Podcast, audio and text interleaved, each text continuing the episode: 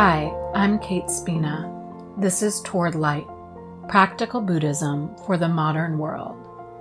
Each week, I explore ways to apply these timeless teachings to our daily life. Hi, welcome to episode 23 of the Toward Light podcast. Over the last few weeks, I've been noticing this pattern of behavior where I'm either agitated and overdoing and overthinking or on the flip side, I'm then sort of paralyzed, stuck, frozen.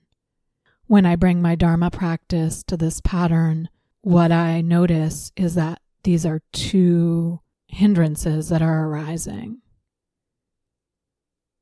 Several weeks ago, when talking about the fourth foundation of mindfulness, I talked about the five hindrances, five things that can get in the way of our practice, get in the way of our path. The five are greed, aversion, restlessness and worry, sloth and torpor, and doubt.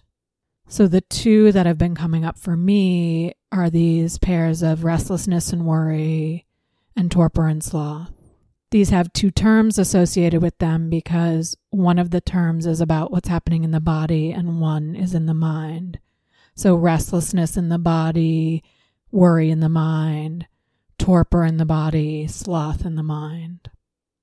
I'm going to explore these, how they show up, what they are, how we see them in our practice, how we see them in our lives, how we work with them. What's really important about the hindrances is that we're really curious about why are they arising. So much of our work is looking at the underlying seeds that have germinated into the hindrances so we can change our patterns and our behaviors. So, beginning with this pair of restlessness and worry, restlessness in the body and worry in the mind go together, but often we notice one more than the other. Maybe you notice the worry, anxiety thoughts that happen in the mind, and then you see that you're having trouble sitting still. Or maybe you are more in tune with the bodily experience. And then if you check in your mind, you're like, oh, I'm worrying too. Like I'm flicking my fingers, and oh, that's because I'm worrying. Do you know how your body expresses restlessness? Can you notice how it links to mental worry? Which do you notice first? A couple years ago, I was sitting at an outdoor cafe and there's a bench that goes around the perimeter. So several tables are linked to the same bench. And I was sitting at one table and the bench was vibrating. And a couple tables over, a person was sitting there moving his foot. To me, I assumed from the patterning that it was agitation or worry, this restlessness in his body. And I could tell that he did not know he was doing it. It was so automatic. And so there's an example of restlessness in the body. I have no idea what was going on in his mind, but restlessness in the body was very present and he was blind to it or didn't see how it was affecting others. So notice that in, in your experience, are there habits of restlessness in your body that you do without thinking of it that are so unconscious that you don't even really notice at all. In the teachings, there are a couple of similes that the Buddha uses for each of these hindrances. One, to help us understand and feel what it's like when the hindrance is present, and one when the hindrance is absent. When restlessness and worry are present, the Buddha says it's like if there's a bowl of water and it's being stirred by the wind. So see if you can connect with that feeling a little bit. What what makes you feel stirred by the wind or how can you connect with that feeling? So why does this arise? The first thing with this hindrance of restlessness and worry that has such a bodily component is the first thing we do is we look at our physical experience. Have we had a bunch of coffee? Do we need to work out and we haven't worked out? Is there some kind of tension or something in the body that needs to be stretched or moved? Are we super well rested and feeling really energized? So, first checking in with the body and seeing if that's what's leading to this restlessness. Especially with meditation, It's important to notice okay, what am I doing before I sit down? I remember times going to an evening sitting group and having a friend who would just turn to me and say, Oh no, I shouldn't have had that coffee. And we'd laugh about it. That's a way we can care for our practice, care for this path, is to check in and see what are we doing with our body. So there are these physical triggers that can happen. Restlessness and worry can also be triggered by cultural norms. Living in the society that we live in, there's a real emphasis on busyness, on productivity, on accomplishment. And so sometimes those things can really feed our worry. Oh, I need to get this done. I need to do this. We can we can get kind of lost in that. We can have expectations about when we want things to be done or how we want things to be done. And so we can get fixated and get caught in a trap of worry around that. Currently living during a pandemic, of course, there's going to be restlessness and worry. Worry can come up as being worried about our loved ones, worried about ourselves. And we need to honor what of that worry is wholesome and keeping us safe, and what of it is a hindrance. So for me to have the thought of, okay, I'm going to do this thing, so I need to make sure I wear my mask and bring my hand sanitizer and whatever else I feel like I need to keep myself safe. That is a fine thought pattern to have. That is wholesome. That is useful.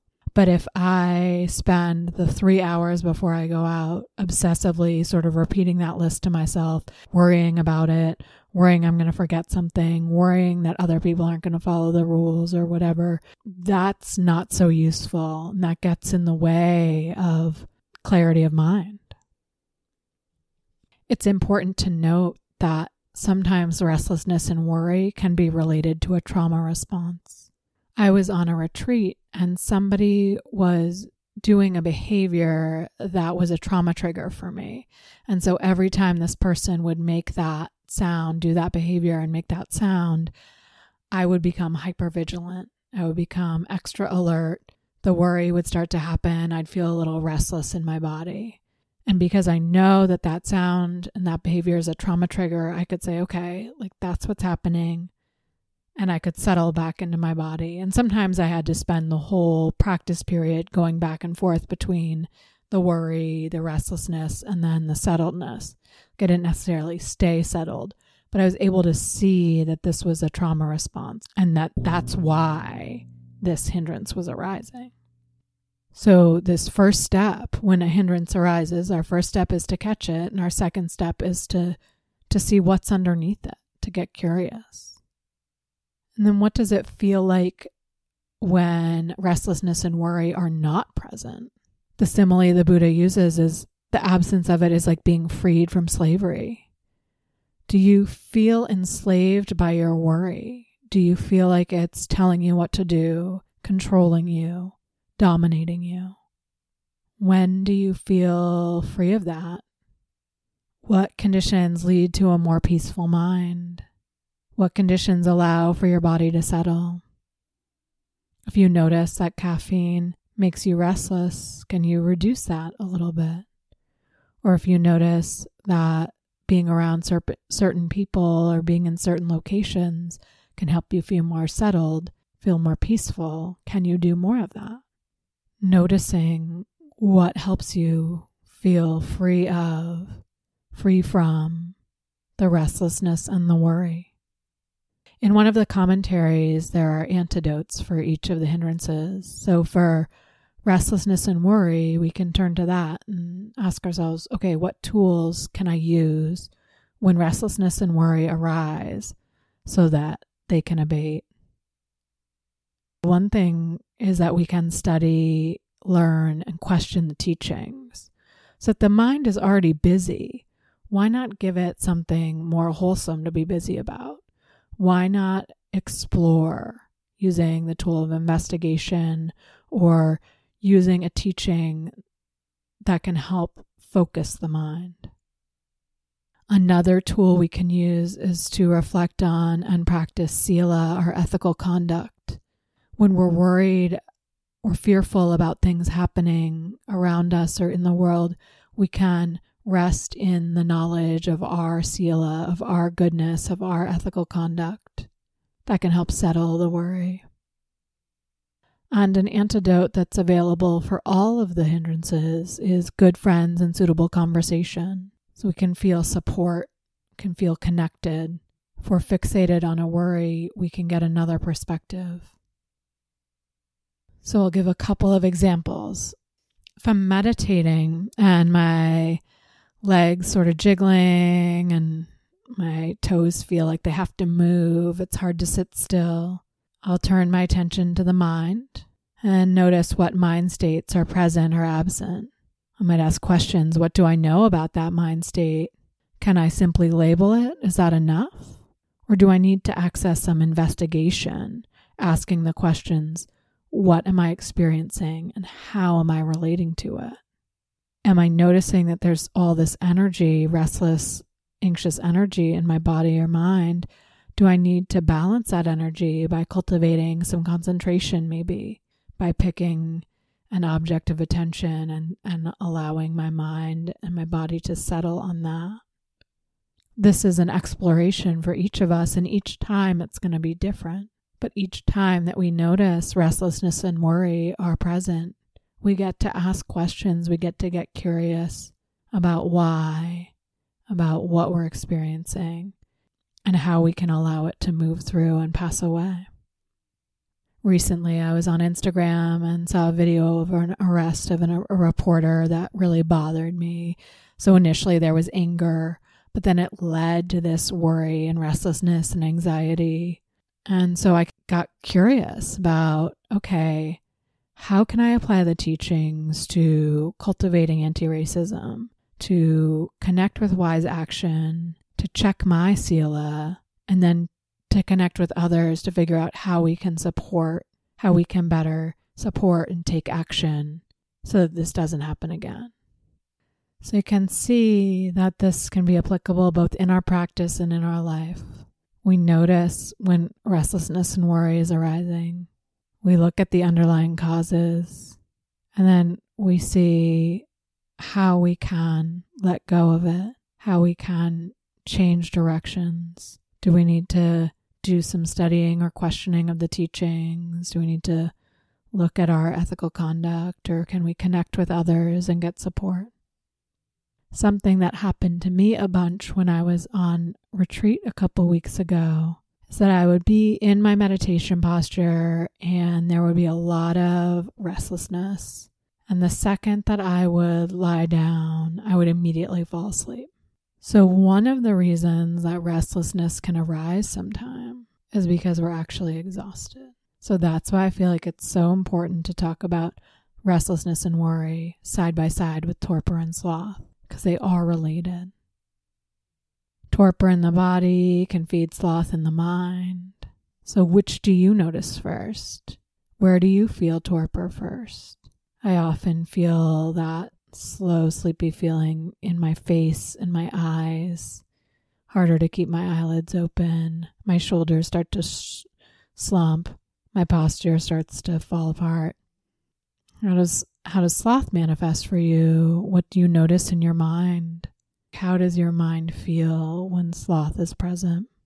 An example I can give of sloth showing up in my life is when I'm editing the podcast. I love recording episodes, I love posting them, but the editing process itself is a little bit tedious.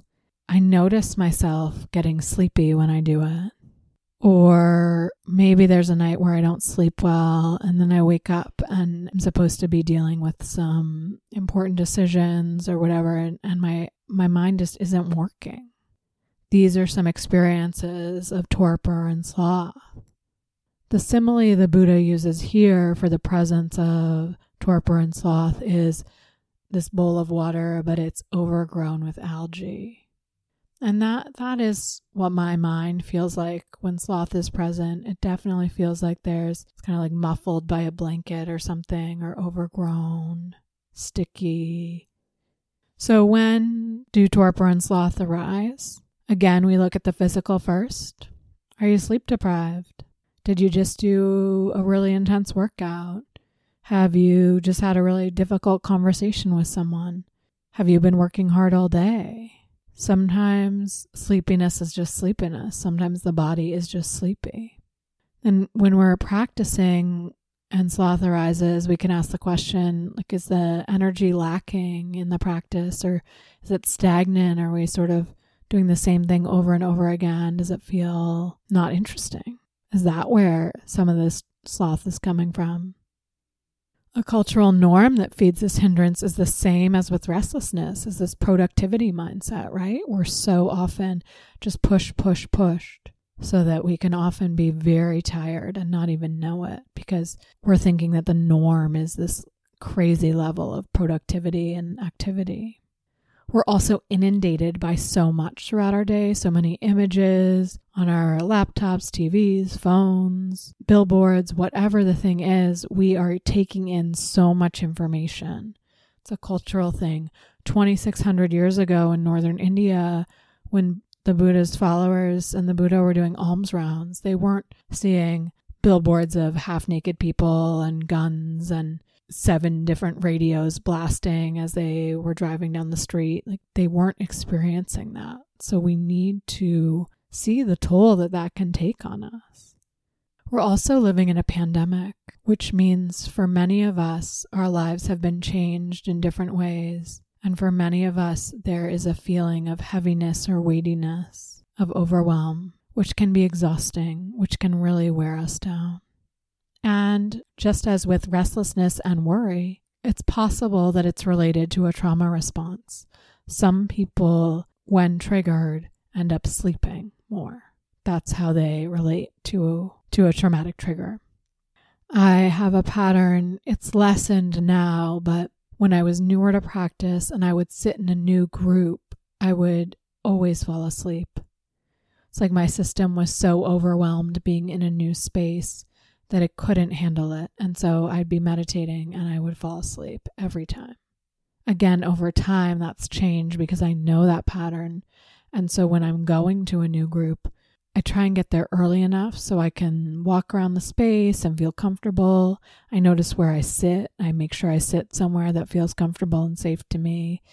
And I really set the intention to stay awake during the sit. And if possible, I stand up so that I can bring more energy. So, how do we notice when sloth and torpor are not present? The simile is being released from prison. Do you feel imprisoned or trapped by torpor and sloth? Are there ways where your physical slowness or mental dullness can make you feel caught, trapped, stuck? When do you feel released from it? When do you feel a balanced energy so you're not overly energized, but you're not sleepy either? What helps you to get to that place? And what is your edge between feeling settled and calm and being sleepy? Do you notice that? Can you see when your mind starts to dip down into sloth and torpor? What are the tools that we can use when torpor and sloth arise? When we're meditating, I just mentioned it, we can change postures. So if you're lying down, sit up. If you're sitting up, stand up. If you're standing up, do walking. In practice and in life, we can lessen our food intake. It's very hard for me to meditate on a full stomach because I often want to just go to sleep.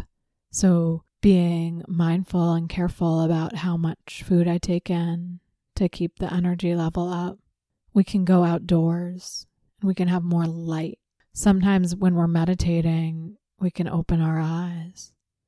Or if it's the evening and I have a lot to do before I go to bed, I turn on all the lights. There's something about having the light that helps me stay awake, stay alert, stay out of the slothful mind, and be more functional. Another tool that's mentioned is mental clarity, so actively seeing through the sloth actively making the choice to be here with this. And then good friends and suitable conversation. So keeping us active and keeping us connected. So, some examples if I'm meditating and my head is bobbing, I'm falling asleep, and I'm sitting, I'm going to stand up. Probably going to open my eyes for a bit. I might move outside. And I might pick a active meditation object to keep me a little bit busy. So whether that's phrase phrases doing a Brahma Vihara practice, whether it's a counting breath practice, trying to keep myself engaged. Maybe I'll do a noting practice where I'm noting different mind states. Whatever it is, just waking myself up, keeping myself alert, keeping the body alert and the mind alert. Or at home, if I'm nodding off while I'm reading and I'm not truly tired, this is a moment to investigate. I can go outside, I can turn on the light, but maybe what I need to be doing is getting curious about what's happening. Why am I falling asleep? Am I taking in too much information? Is this book not engaging me? What is the resistance if that's the case? What would help me to be engaged? Do I need to read it in smaller chunks? Do I need to write about it? And maybe I need an accountability buddy. If there's a book that I'm reading that I feel is important for me to keep reading, that I don't want to put down, yet I'm struggling with staying awake with it, I might need an accountability buddy. I might need someone to read the book with or to talk about the book with so I can continue to stay engaged and break through this pattern of sloth. Number one, we notice when sloth and torpor are arising. Two, we get curious about what's what's underneath that. And then three, we change postures, take in some light, get a little bit more active in our mind, or connect with others. Whether it's restlessness and worry or torpor and sloth, when these hindrances arise, they're just hindrances. We can see them as just hindrances arising. We don't need to take on the label of I'm an anxious person or I'm a lazy person. We can notice, oh, hey, this hindrance is arising. Let's get curious. I wonder what that's about. Hmm, interesting. We don't need to get stuck or lost in the hindrance because we can see it for what it is a mind state that will arise and pass away. And we have tools to use to try and break the patterning. May we all find ways to notice these hindrances as they arise, get curious about them, and let them go. Thank you so much for listening. The links are in our show notes. You can find me on Instagram at towardlight108 and the website is towardlight.net. If you have any questions or feedback, I'd love to hear from you. Be well.